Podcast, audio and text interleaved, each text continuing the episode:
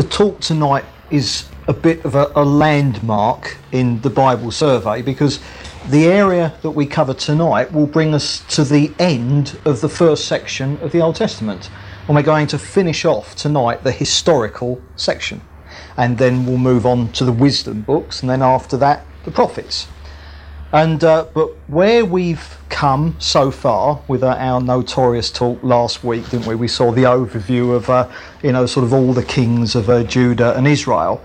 But you'll remember that the talk before that, when we actually did one and two Chronicles, that uh, where, where we came to was that Ju- uh, Israel, the northern kingdom, was dead and gone, carried off into captivity by the Assyrians um, gone and, and lost. You know, the, the 10 lost tribes, although they will be restored in the end times, but to all intents and purposes, they're gone off the scene completely. And we saw that Judah, the southern kingdom, the one that was in the messianic line, King David and his descendants on the throne, we saw that they lasted in the land a further hundred years, and then they were carried off into captivity as well by the Babylonians. And um, so that's where we've left them. You know, the land is, is, is non Jewish now. But of course, that's not the end of the story. Because what we're dealing with tonight is the history surrounding the fact that once uh, Judah was carried off into captivity by the Babylonians, uh, that that captivity lasted for 70 years. And then Judah, or the south, the southern kingdom, now returns back into the land so that the nation of Israel, as it were, goes back into the land. And uh, that's the history that we're going to be dealing with tonight. So we've come Israel coming out of slavery in Egypt through the wilderness into the land. The divided kingdom, the north goes off into captivity, never heard of again. The south goes off no Jews in the land, but tonight we're going to see how Judah, the southern kingdom, is returned into the land by the Lord. And uh, we saw it very briefly in the last chapter of 2 Chronicles, which just um, ended with the fact that um, while Israel was in captivity, uh, the Babylonian Empire fell to the Medo Persian Empire. And, uh, and basically, what happened is that as a result of that changeover in world power, um, after 70 years, um, is Israel or Judah, the south, was allowed to actually go back into the land. And, um, and so the books that we're going to deal with tonight, we're going to do three which is quite viable because they're relatively short books, so it's uh, it's not going to be too much to do three. And the three books are Ezra, Nehemiah, and Esther. And that's the order they occur in. That's the order we're going to do them in. And these three books together form the little trilogy of the last little bit of the historical section of the Old Testament how the Jews got back into the land, having been in the Babylonian captivity. And uh, so we're going to see these three books cover a hundred year period of history uh, from about 536 to 432 BC. Uh, hold those dates if you like, forget them if you like, do what you like with them. So then, what we've got is that Judah has been in captivity for 70 years in the Babylonian Empire. The Babylonian Empire has fallen to Medo Persia, and the Medes and the Persians were led by King Cyrus. Now, he led an altogether more humane uh, kind of empire than the Babylonians. And the policy that he pursued um, is that he repopulated all the nations that had been brought into captivity under the Babylonians, he repatriated. And also, he encouraged them and allowed them, as they went back into the land, to also retain their former faith or religion, whatever it was. But there are definite indications in the Bible that Cyrus was actually a believer, that he believed in the Lord. Whether or not, you know, he did so when he came to power, or whether or not it was because he met believers in Babylon after he came to power and became a believer, we don't know. But there are definite indications that he was a believer, that he believed in the Lord. And, uh, and obviously, as a result of the policy that he had, that he would allow peoples to go back into their native lands, obviously that applied to Israel as well. So, as a result of Cyrus being in power, 70 years after going into captivity, um, Judah, the time comes for them to go back into the land. And so the first book we deal with is the book of Ezra. We're going to, you know, do them in the order that they appear in the Bible, although they're not actually in chronological order because as you'll see, Ezra and Nehemiah follow on from each other. That's chronological, but the book of Esther fits in in the middle. You'll see what I mean when we get there, okay? But first of all, we come to the book of Ezra.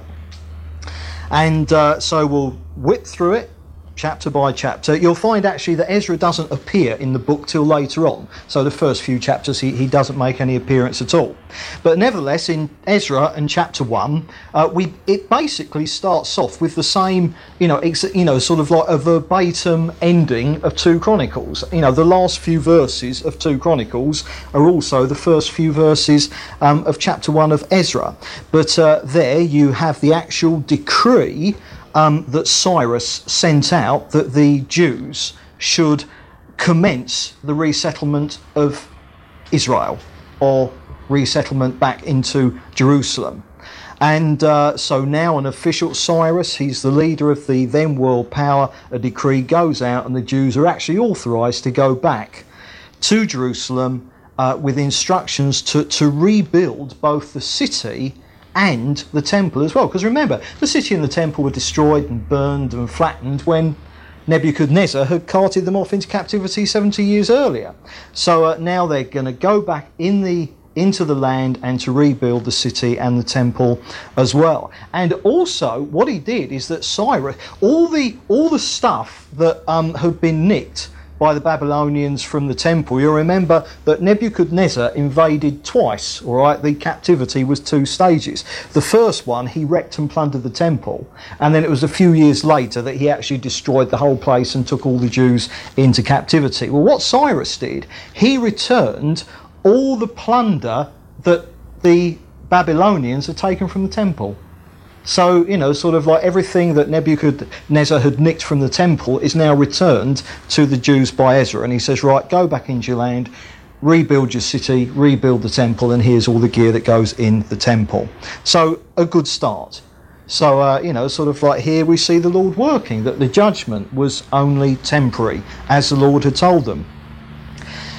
In chapter 2, you have a, a chapter of lists, and um, the lists are just the names of, of all the Jews and their families who returned at that particular time um, into the land of Israel. And also, it logs up the amount of money they gave towards the rebuilding of the temple. So, Cyrus has given them a kickstart, but as they go back in, they go back to the land knowing, look, we've got to put our hands in our own pockets here. We've got to give 100% of everything that we've got.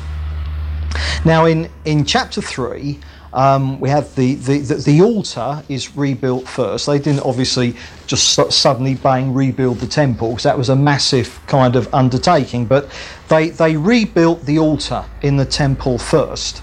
And once they'd done that, they kept the feast of the tabernacles, and you remember that that was the you know the feast that um, signified the fact that God was living amongst His people, because of course in the beginning of rebuilding the temple, it was always the, the picture that God was with his people, Israel.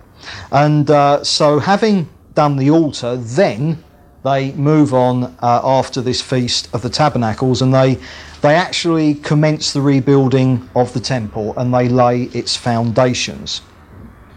Now, all this work in Jerusalem is being led by a guy called Zerubbabel.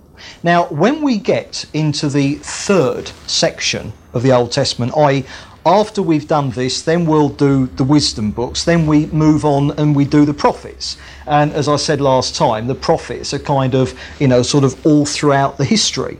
And the guys that we're going to see now, we'll be back to them later on when we come to do the books of the prophets. But the, um, the work is being led by a bloke called Zerubbabel, and uh, Zerubbabel was the grandson of Jehoiakim. Now, Jehoiakim was Judah's last but one king. when they were taken into captivity. So he is the grandson of Jehoiakim. Um, he's in the line of David, all right, but he's not king. Cyrus didn't uh, permit them to actually have a king, but what he did do is he appointed Zerubbabel the um, the governor of the work. So, in a kind of a way, the messianic line is established, even though Zerubbabel, although a descendant of David, isn't actually the king, um, but he is, um, you know, sort of like acting as the governor. And, um, you know, so he, he is leading this, this work of the rebuilding of the temple and the city. And um, he is assisted by um, a priest who was who became his high priest called Yeshua, which of course is the Hebrew for Jesus, or also called Joshua. And uh, this is the Joshua, the high priest, who in a, a future study we're going to see appears uh, when we come on to do the prophet Zechariah. It's that Joshua, the high priest. So all this building work is being led by um, Zerubbabel, in the messianic line, acting as the governor, and uh, Yeshua or Joshua, who is the high priest. Now, in chapter 4, uh, we, we, we have obviously had to happen opposition uh, to the rebuilding of the temple. Um, we're not going to go into the you know the details here, but what happens is that um, some of these surrounding Gentiles uh, make kind of positive and endearing noises um, you know, kind of saying, look, you know, would you like us to come into partnership with you in, in the rebuilding of Jerusalem and um, and your temple? And uh, and of course, this was a trick. This was a trick because you know these were Gentiles in surrounding nations and Gentiles in the land itself uh, who, who, who didn't want Israel back in the land at all, and uh, they wanted to stop the work. And so, um, un, under the guise of wanting to help, they wanted to worm their way in and uh, cause trouble. But uh, fortunately, uh, Zerubbabel and, and Joshua see right through it. So, so they don't accept that offer of help, inverted commas. Then at the end of chapter 4, we just have a little bit which is completely out of. Uh, you know chronology and um, and it gives us a bit of history that came quite a bit later and uh, it, it, just tells us the fact that uh, one of the later kings um, in Persia, who took over, you know, sort of like one of the kings who came after Cyrus, was a bloke called Artaxerxes, all right. And, um, and it just tells us here that uh, during the reign of Artaxerxes, he brought, uh, a, a, you know, he brought the work in Jerusalem to a halt uh, for a while, having received letters from various Gentile troublemakers uh, to the effect that the Jews uh, were getting ready to revolt against him. And uh, so this guy Artaxerxes, and we'll be back to him later, therefore brought the, you know, brought the work to a halt for a while. Now, why at the end of chapter 4 it suddenly jumps ahead to give, I, I don't know, but uh, there it is. Anyway, when we come on now to chapters 5 and 6, we come back into, um, you know, sort of like chronological order. And uh, now in chapter 5, we jump forward a few years, not very far, but uh, Cyrus is, has, has now died and he's off the throne. And um, the the king in uh, Persia, who's obviously over Israel, because uh, you know Medo Persia was ruling the you know the then known world, um, and the the guy who's reigning now is a bloke called Darius, and um, so we've jumped forward a bit. And, uh, and what's happening now is that Zerubbabel and Joshua have been joined by two prophets, one called Haggai and one called Zechariah. And when we come on to do the prophet books, we'll you know sort of see that it, they, they've each got a book of their own.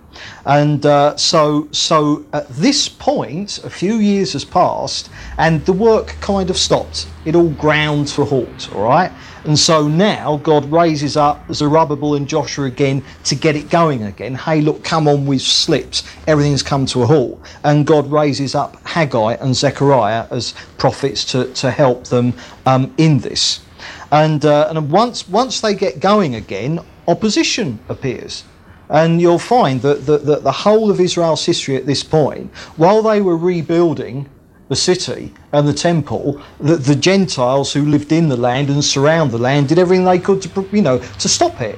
And, uh, you know, so there was always this battle. And so opposition um, appears, and uh, one of the, the local Gentiles, who was a governor of a province in the land, what, what he does is he writes to Darius, and uh, you know a kind of letter look you know don't you realize that you know, the, the Jews they're rebuilding you know their land and Jerusalem and the temple and they're troublemakers and, and there's going to be trouble if you let them go on with this. So the Gentiles are trying to get Darius Cyrus has gone they're trying to get Darius to step in and put a stop to it all right? But uh, what happens is that Darius writes back to this guy you know the governor you know the Gentiles. He writes back to them and uh, not only does he give his full support to what the Jews are doing, but he tells this governor that he and all his people are to help pay for the rebuilding. And so, on that particular instance, you know, the, the the people who opposed the building really came unstuck there because they thought that Darius, as the overall king, would put a stop to it. But when they tried to get him to do so, Darius wrote back and said, "No, I'm not going to stop them. In fact, you have got to help them." And uh, you know, so so there, the Lord sort of saved the day there. And so the work then goes on until the temple is completed. And once the temple has been completed, it took some time, um, but uh, they, they celebrated for the first time for many years the Passover and the Feast of Unleavened Bread. And so the situation now is that through the ministry, we've had Zerubbabel, we've had Joshua, his high priest, and we've had Haggai and Zechariah. And under the ministry of these four guys, although it's been up and down, it, it didn't flow all the time, but nevertheless, even though it was a bit stop start, nevertheless, the temple has been rebuilt. All right. So everything is well on the way to Jerusalem really being established. The temple is now operative. So that brings us to the end of chapter 6. Now, in between chapter 6 and chapter 7, we now jump ahead about 60 years. So we've got a 60 year gap all right? Now, remember that because we're going to be back to that when we come to do Esther. But here is a 60 year gap. And we now jump ahead 60 years, and in chapters 7 to 8, we have entering the scene good old Ezra. So the point is, chapters 1 to 6 of Ezra has given us the historical background, and now, 60 years later, after the temple is completed, now Ezra actually comes on the scene. And uh, he, he was a priest, and uh, he came back to Jerusalem, and he brought with him the second wave of returning exiles. You'll remember that when the captivity happened, Israel was carted off in two waves. The captivity was a two stage thing. And here, so was the return into the land. So you'd had one wave of Jews who'd come back, you know, sort of at this point 60 odd years earlier, and now the second wave come back. And uh, they come back under the leadership of Ezra, who was the priest. And uh, he, he brings with him a letter from the bloke who was the king then, and it's Artaxerxes. You remember we saw him in chapter 4 when it got a bit out of chronological order, all right? Artaxerxes is now the king over the Medo Persian Empire. All right. So Ezra now comes back, all right, into the land, and he has got a letter from Artaxerxes authorizing him to establish Jewish self rule. So now the temple is rebuilt. They've had permission to rebuild the city, but now they've got permission from Artaxerxes, who, although we saw in chapter 4, sometimes was against the Jews, sometimes he was for them. He was a bit of a waverer, all right, Artaxerxes. Sometimes he was pro Israel, sometimes he was anti. I think it probably depended which advisor he was actually hearing at the time. But uh, now, he sends Ezra back into the land, and Ezra has the authorization to establish political and economic autonomy. All right, and of course, this is the final thing that undoes the captivity completely. And uh, that you get a list of all the families who returned with him, because obviously the Bible does like its lists. Obviously, they're all genealogies and stuff like that. So now Ezra comes to Jerusalem and he settles in, and he now becomes the leader of the nation in the next phase of all the rebuilding and establishing autonomy. And in chapters 9 and 10, the first thing he has to do is to tackle the problem of the fact that the Jews were intermarrying with the surrounding Gentiles. Now, that was the main thing that Ezra had to deal with. Because the point was, Israel has gone back into the land, they're rebuilding Jerusalem, the temple is re established. But obviously, if the Jews keep intermarrying the Gentiles, they're going to lose their identity again. And remember, they they lost the land. The captivity happened because they kept going into the idolatry of all the surrounding Gentile nations, the Canaanites. And so therefore Ezra goes back and realizing oh my goodness, they're doing it again, they're intermarrying amongst the Gentiles. He kind of has to sort that problem out first. And uh, what he does is that he, he, he prays a prayer of repentance on behalf of the nation and uh, just asks the Lord to sort it out. So, what he's doing is he's gathering uh, all the Jews together and, and, and he's saying, look, we've got to repent of this as a nation and we've got to put it right. And what happens is, as a result of that, that, that, that, that there's a national repentance. And that what the Jews now do is that they separate themselves from their foreign wives. Obviously, there was no problem with a Jew marrying a Gentile if that Gentile became a proselyte and embraced the faith of Jehovah, the Lord God. But uh, if they didn't, they weren't to marry. So now what the Jews do is they, they, they, they send away their Gentile wives who weren't actually following the Lord. And, uh, and then the actual book ends with a list naming all the guilty parties, like the Jews who had been mainly responsible for all this intermarrying. Now, that, that, that brings us to the end of the book of Ezra, fairly straightforward. So, uh, you know, what we've got We've had Israel in captivity or Judah in captivity for 70 years. The first wave of people have gone back. The temple has been rebuilt. The city is being rebuilt. Uh, you know, sort of like Zerubbabel, Joshua, Haggai, Zechariah led that whole aspect of the work. Then we've jumped ahead 60 years, and Ezra comes and, as a priest, begins to establish the autonomy that they're now to have in the land and to be an independent nation again. And we've seen that the first problem that he's had to overcome was he's had to, to, to, stop the Jews from intermarrying with all the Gentiles because that would eventually lead them down exactly the same road that got them into captivity in the first place. Right, so there's the book of Ezra. Now then, 15 years later, and we have the book of Nehemiah. So let's jump straight into Nehemiah and we'll, we'll do chapters 1, 1 to 2 first. Um, now, Nehemiah was the cupbearer to Artaxerxes. Now, this is the same Artaxerxes, the same king of Medo Persia who had sent Ezra. All right? So, Ezra and Nehemiah, I mean, they had worked together in the service of the king. So whereas you know Ezra had already gone into the land uh, during you know the ensuing 15 years, Nehemiah has still been working for Artaxerxes. So Nehemiah and Ezra knew each other, old friends, and. Um, so, so, so what's happening now um, is that, that, that Nehemiah hears that, um, that things aren't going quite as well in Jerusalem as they should be. Uh, Ezra had been there for well over 15 years, and uh, Nehemiah gets word that the walls of the city still weren't built.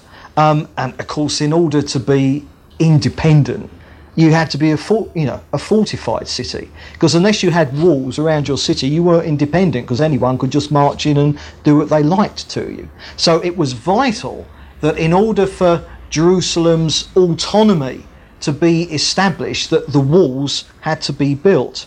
And uh, you know so so Nehemiah you know hears that uh, things aren't going too well again. The work has lapsed can you see it, it, it was going well and then it lapsed? I mean, that you know, we saw that at the beginning of Ezra, even at the time, you know, when um, Zerubbabel and um, and Joshua in charge. There was a time when it just lapsed, and a few years later they had to start it all up again. And uh, so, so what happens is that um, Nehemiah he prays and fasts because he wants to get there. He wants to go home. He wants to play a part in in seeing the city established in the way that it should be. And uh, having prayed and fast, he, he, then goes to Artaxerxes and um, asks if, if he could be sent to Jerusalem with the express purpose of uh, building the walls, or at least overseeing the work, not doing it all himself, obviously. And, uh, and that was a risky thing to do. But he'd prayed, he'd fasted, the Lord led him in regards to it. And uh, you've actually got that famous verse when it, you know, when he goes to Artaxerxes to ask him the thing about well, he sent up an arrow prayer. This is where, where that idea of arrow prayers comes from. You know, the Bible says that he sent up a prayer to the Lord like an arrow.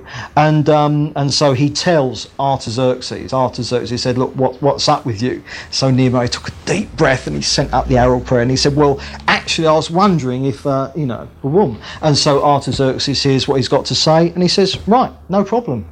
Go to Jerusalem, you be in charge of rebuilding the walls. And, uh, and Artaxerxes actually sends him with letters um, authorizing him to, you know, sort of commandeer, you know, any stuff that he needed locally, you know, to take with him, you know, and to have, you know, sort of like probably, you know, authority to draw on money to a certain amount or whatever. So Artaxerxes gives Nehemiah um, his full backing.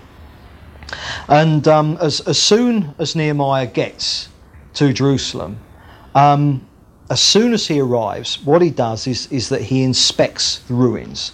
And uh, he goes around, you know, he looks at the ruins, because most of the city is still in ruins, particularly the walls. And, uh, and he just walks around the ruins. It just breaks his heart because, because it's all symbolic of what the glory of the nation was at the zenith of its power under King David and Solomon. And you know, even though they're they're they're now back into the land, nevertheless, it was a very pitiful display. There was a long way to go before Israel was back to its former glory as a nation, and so it sort of breaks his heart going around the ruins, and and so he he really then gets stuck in and gets the work going. And and of course, traditionally, people have found in this book a, a, a, tremendous kind of like picture of what God wants to do in the church, you know, rebuilding the church. You know, sometimes you, you know one can look on. It's like the church is in ruins, just like the city was. The walls are all broken down. You know, and a prophet is someone who, you know, sort of like they see the ruins and and they I can't abide the church being like this. We must, we must become as we were meant to be, as once we were. And there's a tremendous picture there in this book of Nehemiah. And uh, so on he goes. He gets all the people together and he organises, and the work starts on the walls. And uh, immediately, opposition rears its head. And uh, there are some particular Gentiles locally who had a lot of influence. Um, a bloke called Sanballat the Horonite, uh, Tobiah the Ammonite, and Geshem, who was an Arab. And these were three local bigwigs. They had a lot of power, and uh, and they kind of um, you know decide that we're really going to oppose this all we can. And as far as chapter two goes, they start just with mockery and uh, you know they're just mocking. You know, you know what do you Jews think you're doing? You know, I mean, how do you, you know, do you really think you can rebuild the walls? Do do you really think that this city can be as it once was? Nah, and it's just mockery. That's how it starts. And of course, Nehemiah just doesn't take any notice of it; just ignores it because he knows what the Lord has called him to do. Then in uh, chapter three, you you get details of who built which bit of the wall and uh, who built which bit of the gates. So it's kind of like a plan of action here. So we, we you know we, we don't need to, but you know you've got the wall and you've got various gates in it, and it tells you who was responsible for what bit of the wall or what gate. Um, in chapter four, uh, we have more on the opposition that, that, that comes through from the people that we've already noted. And of course, they got loads of other people involved as well, you know, like whips up the crowds like. And, um, and they start again with mockery always starts with mockery, you know, Satan whispering, oh, you're wasting your time. You're wasting your time. You know, so that, that's how Satan starts. And um, But the more they got mocked, the more Nehemiah prayed.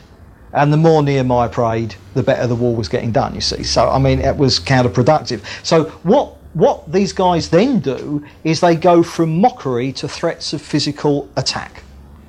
And they say, what's going to happen is, I mean, they weren't actually saying, we will come and attack you. But what they're kind of saying is, oh, you know, sort of dangerous work, this might be attacked at any time, you see. So the threat of physical attack, saying if you carry on, you're going to be physically in danger. And uh, so, in answer to that, Nehemiah uh, posts guards, and uh, you know, to make sure that the work isn't stopped. So he says, right, okay, what you're saying you might attack us, right? Okay, we'll have to have guards.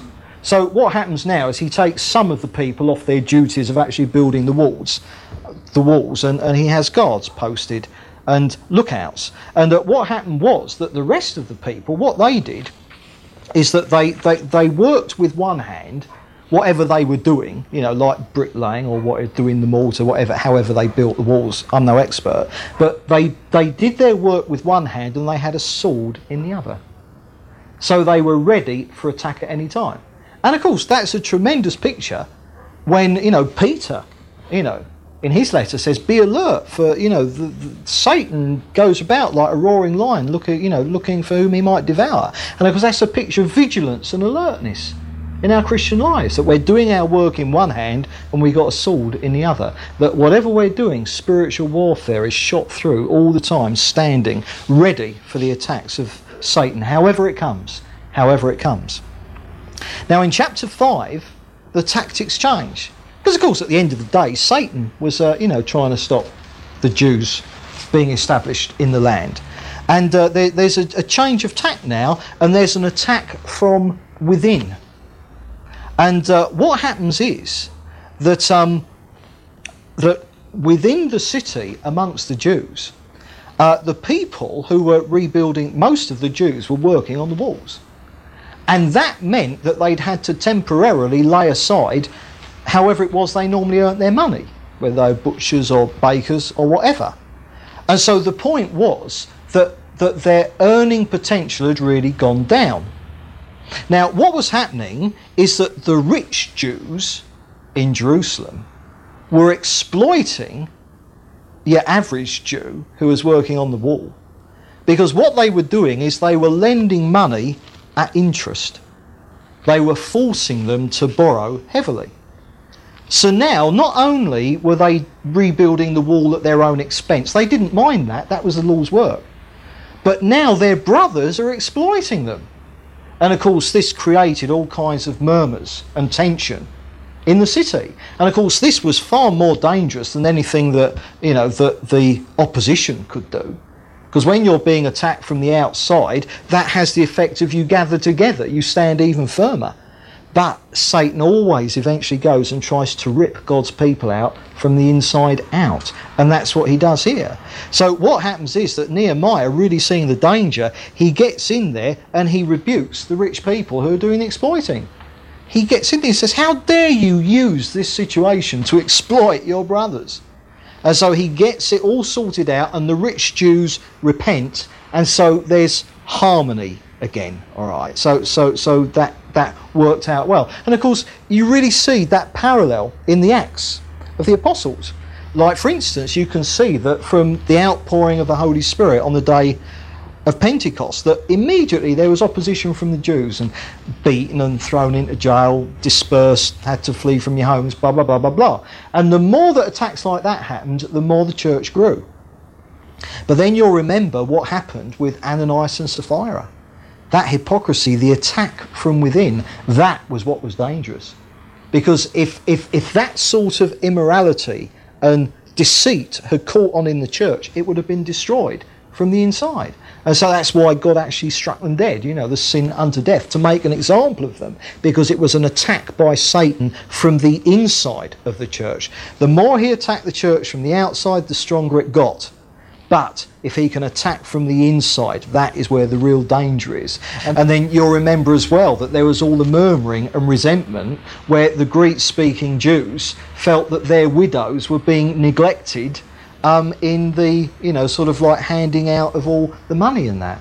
And so the apostles step in and they answered that one by saying, well, look, you know, we honestly haven't got the time to sort this out to make sure it doesn't happen again. So that was when deacons were appointed. And if you go through all of the deacons, all of them had Greek names. And although the Greek speaking Jews in the church were the minority, who were being unfairly treated, the apostles answered that by saying, Right, all the people who are going to sort this out for you are going to be from the minority who have been unfairly treated. And that answered the situation perfectly. And so peace and harmony was restored. And so it was here as well. And then um, at the end of chapter 5, Nehemiah is then officially made the governor by Artaxerxes. Right, okay, then we move into chapter 6 and opposition takes yet another another twist, another turn. And um, and what happens this time is that they they try to trick Nehemiah into thinking that they want to help him. This was the very first tack that um, you know that the Gentiles used on Cyrus, uh, on um, Ezra. You'll remember, and uh, so what they do is that they, they try to worm their way in to Nehemiah and to say, well, really, we're, we're trying to help you. And the way they did it, and this, you know, it's really sneaky, as Satan is, that they said, look, Nehemiah, it looks like you're planning to become king. It looks like you're planning to lead a rebellion against the Medo Persian Empire. But even though it looks like that, Nehemiah, how about if we write a letter to Artaxerxes and we'll be on your side and we'll tell him that it's not really true and that any misunderstandings there are, we'll put it to rights. Now, you see how sneaky that is, on, on three counts. Firstly, there weren't any misunderstandings in Artaxerxes' mind whatsoever. And Satan loves doing that you know, sort of like conjuring up illusory problems, problems that don't exist. They're saying, look, it, you know, sort of Artaxerxes is probably getting the wrong end of the stick here, Nehemiah. Artaxerxes wasn't at all. And then, secondly, they're ingratiating themselves to Nehemiah. The idea, but you know, that Nehemiah's supposed to say, "Oh, gee, thanks, lads, you're, you're all right after all. I'm with you. You want to help." See, and if they could have got Nehemiah in their power like that, they'd have twisted him round his little finger. And then, thirdly, the effect of this was that it's putting fear in the minds of the people. Because, I mean, the people are there thinking, is Artaxerxes misunderstanding? Is he going to send the army in? Does he think we're going to lead a revolt against him? Or perhaps they're thinking, you know, these snidey old people, they're after Nehemiah, trying to butter him up. Do you think he's going to be taken in? You see the effect that that would have on the people, that create insecurity, you see. And that's often the way that Satan works. And, um, but Nehemiah handles it quite admirably. He ignores it. He just totally ignores it. He doesn't even bother to reply. Just gets on with his work. And uh, so then, opposition changes another tack. Let's try something else. And uh, so, so what happens now is Sanballat, who was one of this trio who are leading the, you know, sort of all the people against the Jews. What they do is um, they hire a bloke called Shemaiah, and uh, what they they get Shemaiah to do is that he he goes to Nehemiah and he pretends to um, to be like a fan of Nehemiah, who has uh, stumbled upon an assassination plot. So what this Shemaiah does is he goes to Nehemiah, so, you know, pretending to be an ally, and saying, "I've I've I've stumbled upon a plot to assassinate you." See, I mean, there wasn't a plot to assassinate him. The whole thing was a deception, but the idea was is that if that had put the wind up Nehemiah enough, their hope was that Nehemiah would, would, would kind of leg it. think, right, I'm out of here. And if they could make him out to look a coward, then all the people would lose respect for him and that would put pay to the work. Brilliant idea. Um, but again, it didn't work because Nehemiah just ignored it. His kind of attitude was, oh, well, okay, let them assassinate me then. because he trusted the Lord. And so that didn't work. And you know, and of course, you know, Sanballat and all the others, I mean, they're tearing their hair out. And isn't this true? Satan is tearing his hair out. Because whatever he does against the work of God, the Lord uses to strengthen the work that Satan is trying to stop. So at the end of the day, everything Satan does against the Lord's work actually strengthens the Lord's work. Everything that these guys did against Nehemiah ended up strengthening his position in the eyes of the people. So, um, you know, they're tearing their hair out. It doesn't matter what they do, nothing works. The work is proceeding. And, uh, and then at the end of chapter 6, eventually the wall is completed. And uh, then in uh, cha- chapter 7, uh, you, you get the lists of, of, of, all the people who are appointed for duty. You've got the gatekeepers, uh, you've got the singers, you've got the Levites. So now, because the wall is, is finished, the city now begins to move into autonomy mode, independence mode, and so now everything is being put into place uh, for the economic and the religious life of Jerusalem to start up again. And so the gatekeepers are appointed, and the singers and the Levites, blah blah blah. And uh, and then you get another list because the Old Testament loves its lists um, of, of all the exiles who had returned thus far. So a, a great long chapter of genealogy.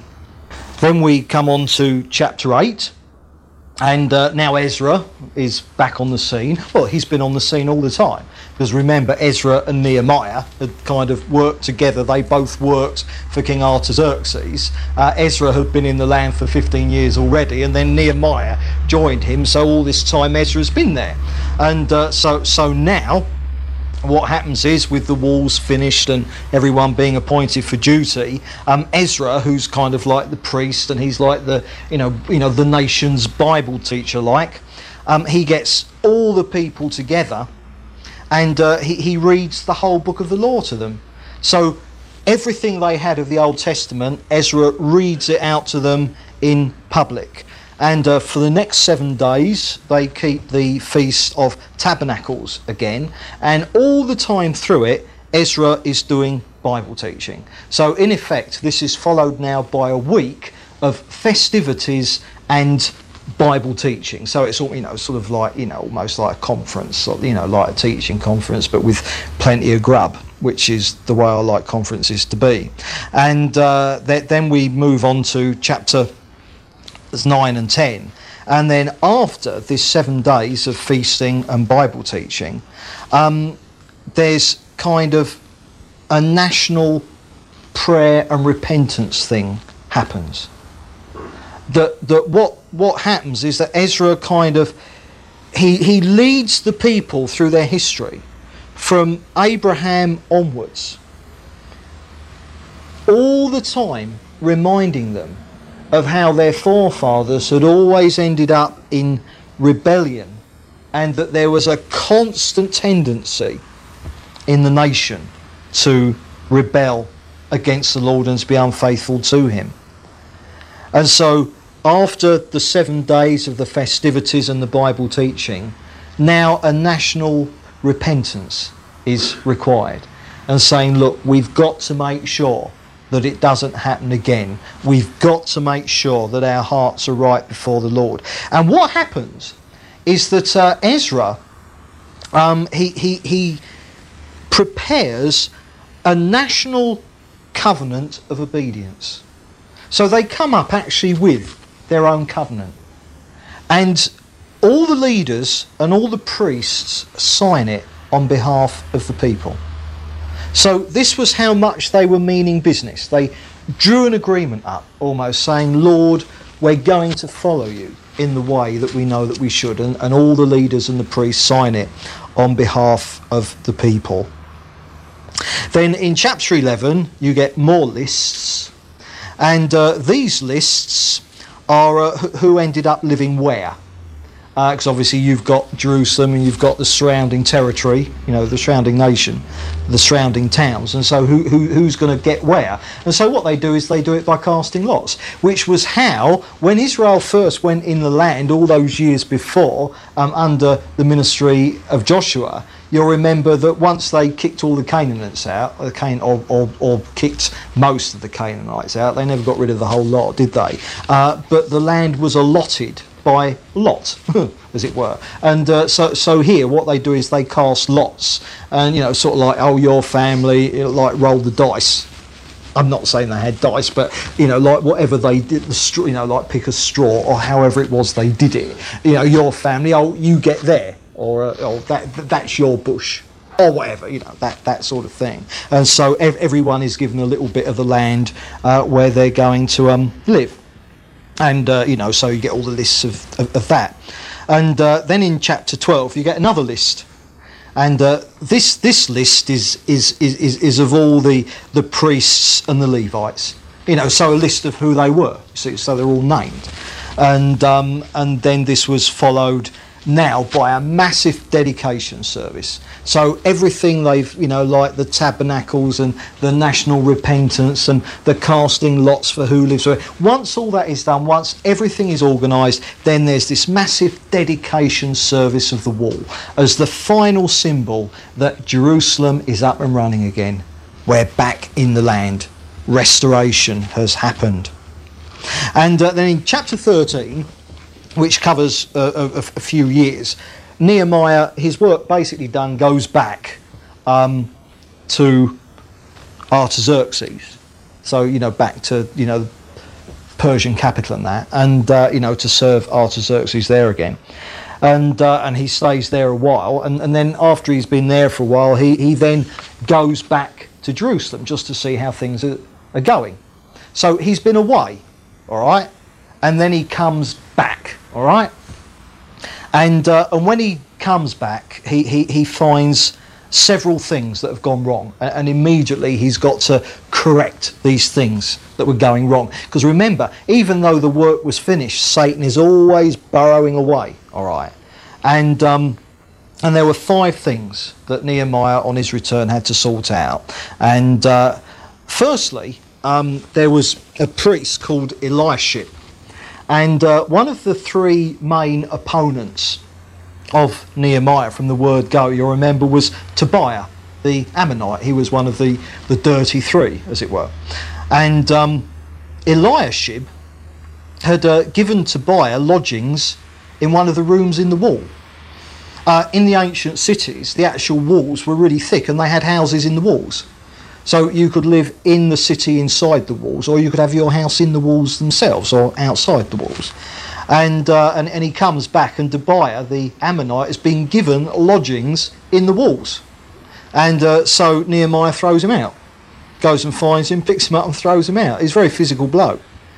Um, number two, um, he discovered that, um, that quite a few of the Levites and, and the singers and these were people who should have been employed full time in service in the temple. Because remember, the Levites were the assistants to the actual priests. And, um, and he found that a lot of them, the Levites and the singers, like the assistants to the priests, had been forced back into secular work um, because provision hadn't been made for them. I.e., what this meant is that the giving was bad. And so a lot of the people who should have been in full time service in the temple had had to go and get jobs because the people weren't giving enough. And, um, you know, so Nehemiah sorts out the officials who are in, you know, and gets them onto that. You know, look, you've got to make sure that the people know what their duty is in regards to giving. So that one got sorted out as well, so that these guys could give up their secular jobs and get on with ministering to the Lord in the temple as they should have been. Blah blah blah. Uh, third, there was Sabbath trading going on, which was of course a, a, against the law in the Ten Commandments. So he put a stop to that. Uh, the fourth thing was that intermarriage had been happening again. No sooner had Nehemiah gone back to Artaxerxes, and boom, intermarriage. The Jews were marrying Gentiles who hadn't come to actually follow the Lord. And uh, so what he does is that he, he, he goes and he finds these these guys, and um, and, it, and he, he he throws them out of the city as well. And it actually says, and I am quoting, he beat some of the men and pulled out their hair.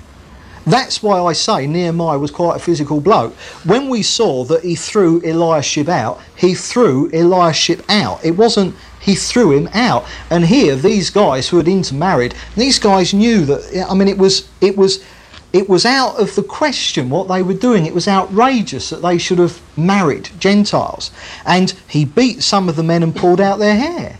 So he really meant business. And of course, this is this. I mean, he's he's got them all on the ground here, isn't he? And you know, he's sticking the boot in. And of course, this is where his name comes from, because all the Jews were standing around cheering him on, saying, "Go on, Nehemiah, Nehemiah." You see. Right, and then, then, then lastly, lastly, um, one of the high priest's grandsons had married Sam Sanballat's daughter, and uh, you know, so so Nehemiah goes and finds him and uh, throws him out as well, and uh, the book ends there, um, and, and, and, and there's just a, a kind of a, a few details of um, sort of like how the priests and the Levites were organised and provisions for the sacrifices and the offerings, blah blah blah. So that ends the book of um, Nehemiah. So you see, one more to go. Quite quite simple, fairly short books. And so we come to the last of our trilogy, and the book of Esther. Uh, now this is out of chronological order. I'll show you where where this fits in. All right, and um, you'll remember when we did the book of Ezra. Do you remember I said that there was between chapter six and chapter seven there was a gap of 60 years. Remember, in the book of Ezra, you had chapters 1 to 6, which gave the background, and it was only in chapter 7 that Ezra actually comes on the scene. Well, between chapter 6 and 7, I between the background and Ezra's actual appearance was 60 years. So there's a gap. All right. So remember, mind the gap. All right. Now, the book of Esther fits in in that gap. So what we're going to see now took place in that 60 year gap between Ezra chapter 6 and chapter 7. Now let's let's just recap, all right, basically on what we've seen. We've seen three returns to Israel, all right? Firstly, we saw return number 1 where you had Zerubbabel and Joshua, all right? They were already going strong when Ezra came on the scene. All right? So you've got Zerubbabel and Joshua, and you remember they were working with um, Haggai and Zechariah. All right? So that was the first. That was the first return, the beginnings, and uh, that was that was all around 536 BC, and the temple was actually completed in 516 BC. Now later on, Ezra appears.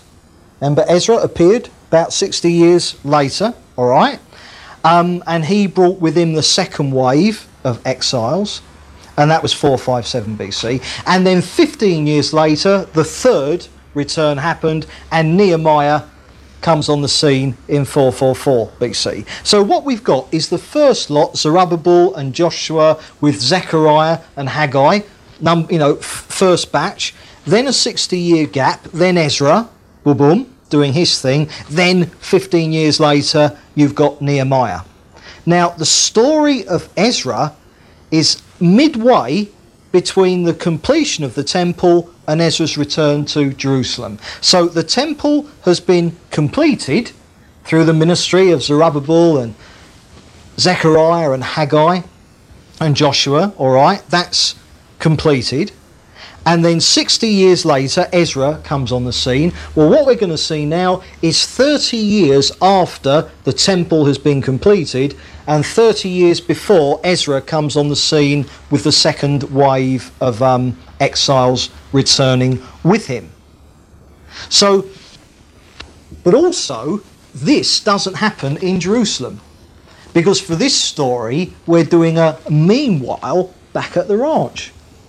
Because what we're going to see, the story of Esther takes place in Susa, which was where the king of Persia, the king at the time, was using as, you know, where he lived. So, what we've got, remember that Israel has come back into the land under the sovereign control of the Medo Persian Empire. Now, at the particular place that the story of Esther happens, all right, at this particular time, the king is called Xerxes, not Artaxerxes, that's different. A king called Xerxes or Ahasuerus. He had two names. Don't let them bother you, all right? But he spent most of his time in Susa, which he made the capital of his reign over the Medo Persian Empire. And so this story happened there 30 years after the temple has been completed in Jerusalem. All right. So basically, what we've got is back in the Medo Persian Empire, whilst Israel is in the middle of re establishing itself in the land. Okay. So then, the main person get hold of is the king of the Medo Persian Empire at that time, a bloke called Xerxes or Ahasuerus. He had two, two names, but I'm going to refer to him as Xerxes. So, chapter 1 of the book of Esther. And while we're going through this book, bear in mind it is unique amongst the books in the Bible because it is the only book that does not mention the Lord in any way at all. The word God is not even mentioned in the book. Now, that is strange to say the least. But as we're going through it, ask yourselves whether or not the Lord might not be mentioned in the book, but ask yourself whether it's clear that He's working in the book, because it really is quite remarkable. Okay, chapter 1. Xerxes, the king of the Medo Persian Empire, blah blah blah, is married to a woman called Vashti. So his queen is called Queen Vashti. And uh, Xerxes holds a banquet, which kings often did in those days. And uh, during the banquet, he summons her, summons Vashti to his side. Now, what happens is Vashti was busy and refused to go. Now, you didn't do that to your husband, let alone if your husband was the king. Now, what happened was that as a result of these, Xerxes thought, well, my goodness, what an example she's being. If I let this go on, you know, there won't be a woman in the kingdom who respects her husband. And so what he did is he deposed her and divorced her and sought a replacement. All right. So basically, because Queen Vashti wouldn't submit to his authority, he said, right, okay, you're not going to be my queen anymore. And so he's saying, right, okay, I need a replacement queen. Now, in chapter 2, his uh, attendants and advisors suggest that the, the, the best answer to this would be for him to hold a nationwide beauty contest to find a replacement. So they said, look, you need a replacement queen, have a beauty contest might as well get the most beautiful woman in the empire, mightn't you? And so that's that's that's what he decides to do. He says, right, good, you know, good idea, nice one. And so word goes out, you know, right, there's going to be a beauty contest. And of course, the idea being that all those who are going to enter into it would have a year of getting themselves ready before the actual contest. Now, there was a, a Jew living in Susa, obviously who'd been taken there in the captivity or as a result of the captivity, uh, called Mordecai. And uh, he had a little cousin, Mordecai was his name, a Jew. And uh, he had a little cousin whom he'd brought up as if she was her own, uh, his own daughter. And uh, her name was Hadassah, but she was also called Esther. And because she was so beautiful, she was summoned to be in this contest. So, because the king's attendants knew her and how beautiful she was, they said to her, You must at least be a contender here. And so they come to Mordecai and they say, We want Esther to be in the contest. And uh, so Esther receives 12 months of beauty treatment and manicuring and stuff like that. You know, so obviously all the women were getting themselves to be absolutely the best.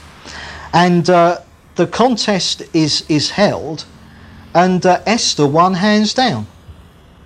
Xerxes recognised her as being the most beautiful woman in the kingdom. And of course, she was a Jewess. She was Jewish. But Mordecai advised her not to let on that she was a Jew, just to keep that mum, all right. And uh, so now Esther, a Jewish girl, is now the queen, married to the king of the Medo Persian Empire that has control over the then known world, as back in the land, Israel is busy in process of re establishing itself. Now, what happens now is that Mordecai stumbles upon a, cons- a conspiracy to assassinate Xerxes. There are two guys, two conspirators, and Mordecai stumbles across it. And so what he does is through Esther, because remember Esther was his little cousin, although more like his daughter, she looked up to him as a father, that Mordecai alerts Xerxes through Esther. And as a result of that, the conspiracy is overcome and the two adjutants are executed. So, you know, this now puts Xerxes now owes his life to Mordecai. Now, in chapter 3, a chap called Haman comes on the scene. And he is promoted by, uh, uh, by Xerxes to very high office.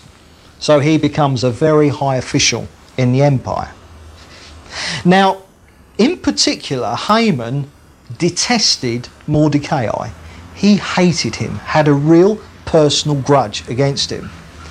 And the reason that this happened is because with Haman, because he was high up and once he was promoted even higher, everyone around him bowed and scraped. You know how it is in the world, you know, bow, scrape, scrape, you know, someone in high office. But Mordecai wouldn't. See, Mordecai was a believer. Mordecai, I didn't. I mean, he, he gave him honour and respect, but he wouldn't he wouldn't bow and scrape around him or anything like that. And as a result of that, Haman develops this absolute hatred against Mordecai. And knowing that Mordecai was a Jew, Haman, his hatred then grows so much that he decides, I'm going to actually see if I can have the Jews destroyed. Full stop. All right. So what he does is that he, he gets Xerxes' ear, you know, goes to see Xerxes and that, and works on him. And he, he paints the picture to Xerxes that the Jews are troublemakers. And that, you know, if Xerxes isn't careful, the Jews are going to take the kingdom over. It's how anti Semitism always works, isn't it? And as a result of all this rubbish that Haman is whispering, whispering in Xerxes' ear, Xerxes gets absolutely paranoid about the Jews. And Haman gets him to write an edict that on a particular day, and the agreement was that Haman would cast lots to find out what day it was going to be, that on a particular day to be set by Haman casting lots, all the Jews in the Medo Persian Empire would be put to death. So Xerxes, as a result of what Haman is whispering to him, Xerxes now has a date set on which every Jew in the then known world would be put to death. And of course, this would include the Jews who were resettling Jerusalem. So, can you see how Satan, we saw how Satan all the time was working in Jerusalem, but can you see how Satan is now working at the top?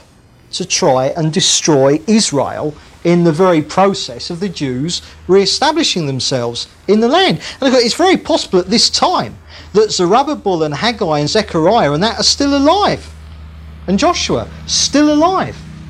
You know, building the temple, blah, blah, blah. And now a plot is afoot and a day is looming when they're all going to be put to death.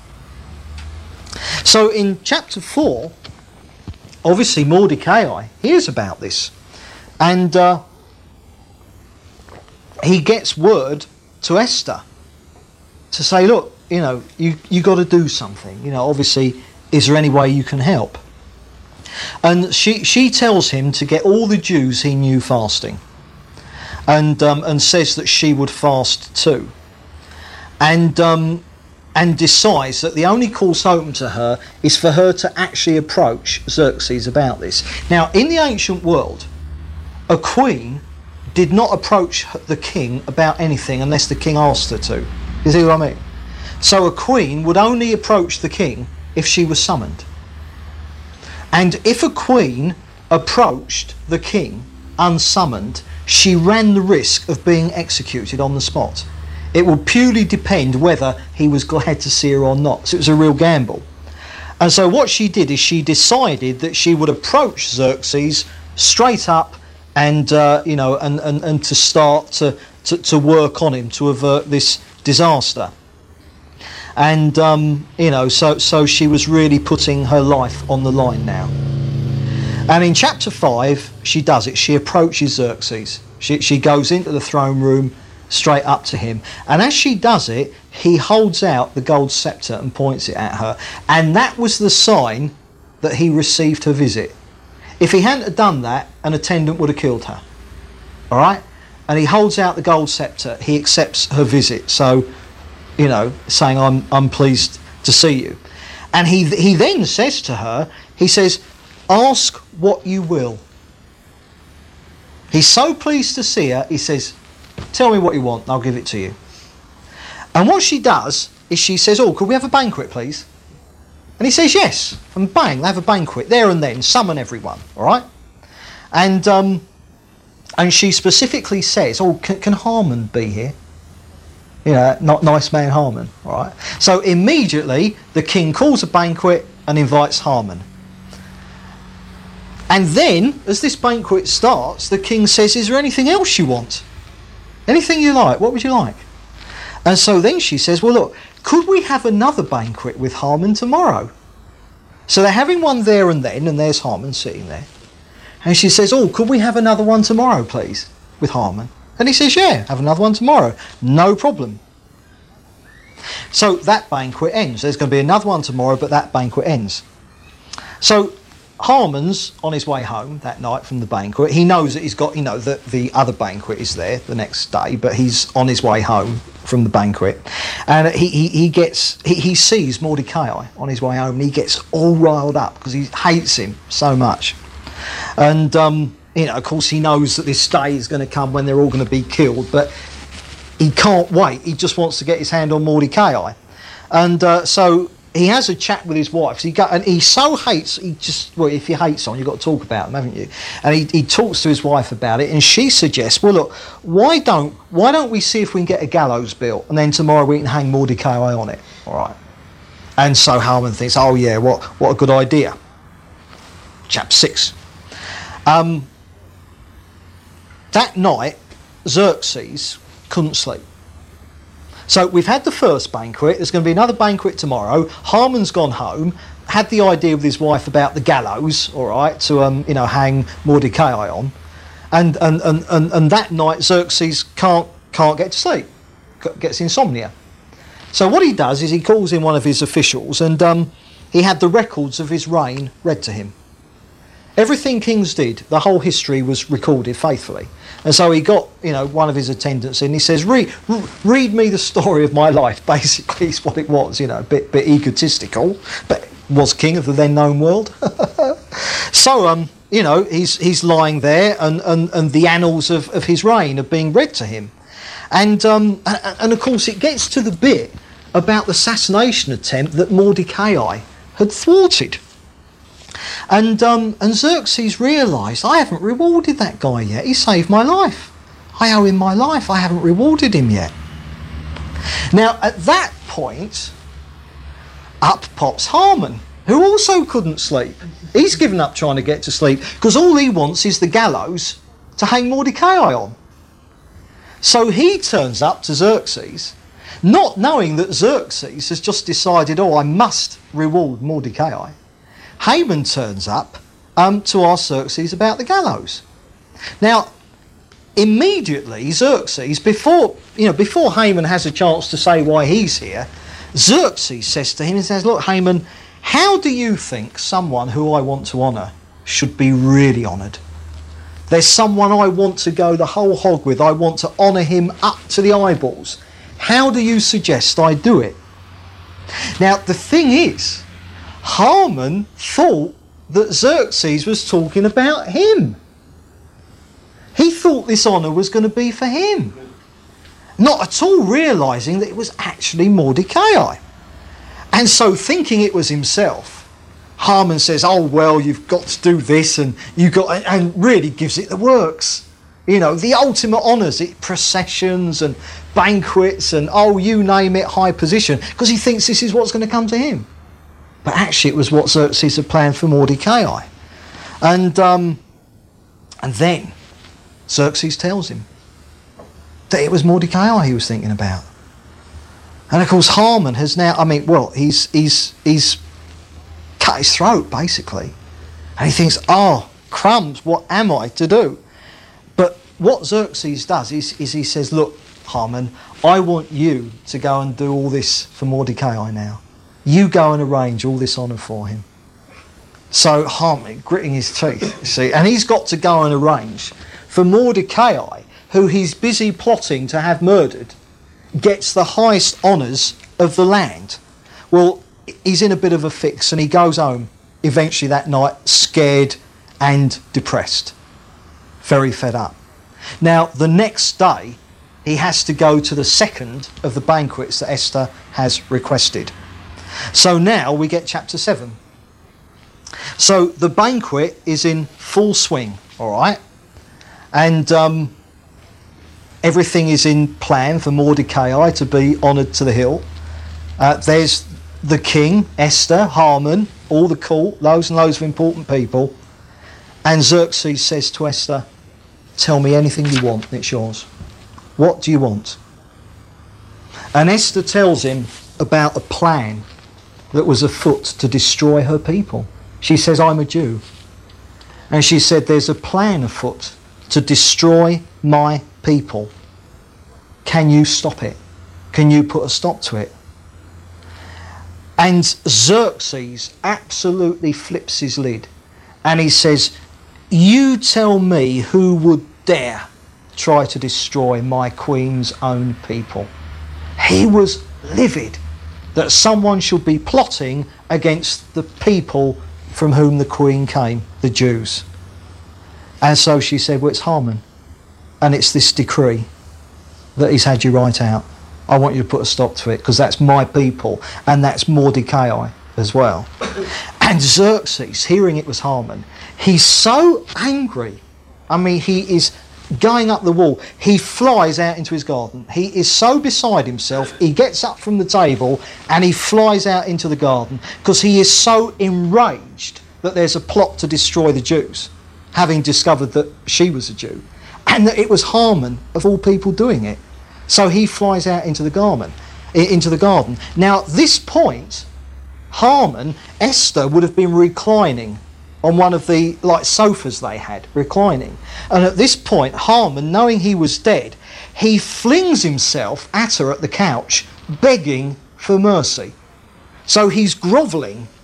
She's lying on the couch, and he's there grovelling at her feet, begging for mercy. Now, just at that point, Xerxes comes back and thinks that on top of everything else, Haman is molesting Esther, his wife. And of course, if his lid wasn't flipped then, it is now. And he goes absolutely ape. And what he does is he has Haman hung up on the gallows that Haman had had arranged to hang Mordecai up on. That's, that's poetic justice. And then in chapter 8, Mordecai is brought before Xerxes, and uh, this decree is rescinded, all right? So it's dead and gone, all right? And, um, and Mordecai is um, appointed by Xerxes to write out his own decree. So Xerxes said a decree was written that was going to destroy you and your people. And he says that's all been taken care of now. You write your own decree. What do you want it to say? And as a result of that, Mordecai writes a decree that bequeaths the nation of Israel political and social and economic and religious autonomy. And that was how it was that eventually Israel fully ended up an independent nation back in the land. And then in chapter 9, on the day that Haman had planned for the Jews to be destroyed, um, you know, it had been decided by the casting of lots. When that day actually came, what happens is with um, Xerxes' personal blessing, all the Israelites are given permission to kill any Gentiles who they knew to be planning to kill them. So the decree is reversed. And rather than Israel being wiped out, with the permission of the king of Medo Persia, the Jews are able to execute any Gentiles who they knew to be plotting their destruction. And as a result of that, on that day, anti Semitism was destroyed in a day. So you can see how God was working. And you've probably heard of the festival of Purim that the, uh, the Jews celebrate to this day. It was an Old Testament festival that came into being at this time, and the Jews celebrate it to this day. And the festival of Purim celebrates this story and this day that happened. And it's called Purim from the Hebrew word pur, which means lot. Because you'll remember that Haman designated the date by casting lots. And that is why they celebrate the Festival of Purim. The ultimate example of what Satan does against God's people being thrown back at him. You know, the ultimate example outside of the, cro- the cross was the ultimate example. But what an example of the tables being turned on Satan. And then in chapter 10, the last chapter, the greatness of Mordecai is outlined because he became one of the most powerful people in the Medo Persian Empire, obviously. And, uh, you know, you just have details of all the work that he did as one of the most important men in the then known world. All he did for the welfare of the Jews across the Persian Empire and, and everything that was done to ensure that the re establishment that was going on back in Jerusalem was successful. And so, the completion of Israel's restoration to the land couldn't have happened without Esther and Mordecai countering this plan of Haman. Satan was working in the capital, Susa, to destroy the Jews from there. Well, it was it, it was what happened through Esther and Mordecai that that was um, put paid to. And uh, you remember in um, Ezra and Nehemiah that we, we, we, we came across Artaxerxes, all right? Well, Artaxerxes, Esther has married King, King Xerxes, all right? Artaxerxes was her stepson. So Artaxerxes, the king that Ezra and Nehemiah, was the son of Xerxes and Queen Vashti, and because Esther became the queen, she was actually his stepmom. So that's where Artaxerxes comes on the scene uh, 30 odd years later at the time of Ezra and Nehemiah. So um, e- even though the Lord is not mentioned once in the book of Esther, it's uh, perhaps one of the most blatant examples of him working in the whole Bible. So, with Ezra, Nehemiah, and Esther, we've completed the chronology of Old Testament history. We've now come to the end of Old Testament history, and in coming to the end of it, we now have a date of around 430 BC. Now, then, from this point, we move on to look at the wisdom books. And then after we've done that, we then move on to the third and last section in the Old Testament and the prophets. Remembering that the prophets fit in at various times, uh, you know, during, you know, when we did the reigns of the kings of Israel and Judah, the prophets either fit into that time scale in the land before the captivity or as in Haggai, Zechariah, etc., etc., they fit into this time frame of Israel's history. But nevertheless, a landmark tonight because we've reached the end of uh, the actual chronological history of the Old Testament. So, with a date around 430 BC, uh, we and, and bearing in mind that um, that, that, that these books in the Jewish Old Testament come before 1 and 2 Chronicles, and uh, 2 Chronicles is the last book in the Hebrew Old Testament, in, in the Hebrew Bible. So, in a sense, we've completed the history and uh, making tonight a bit of a landmark study. Next time, we move on and look at the wisdom books Job, Psalms, uh, Proverbs, Ecclesiastes, and uh, Song of Solomon. So, we move on to that section next time.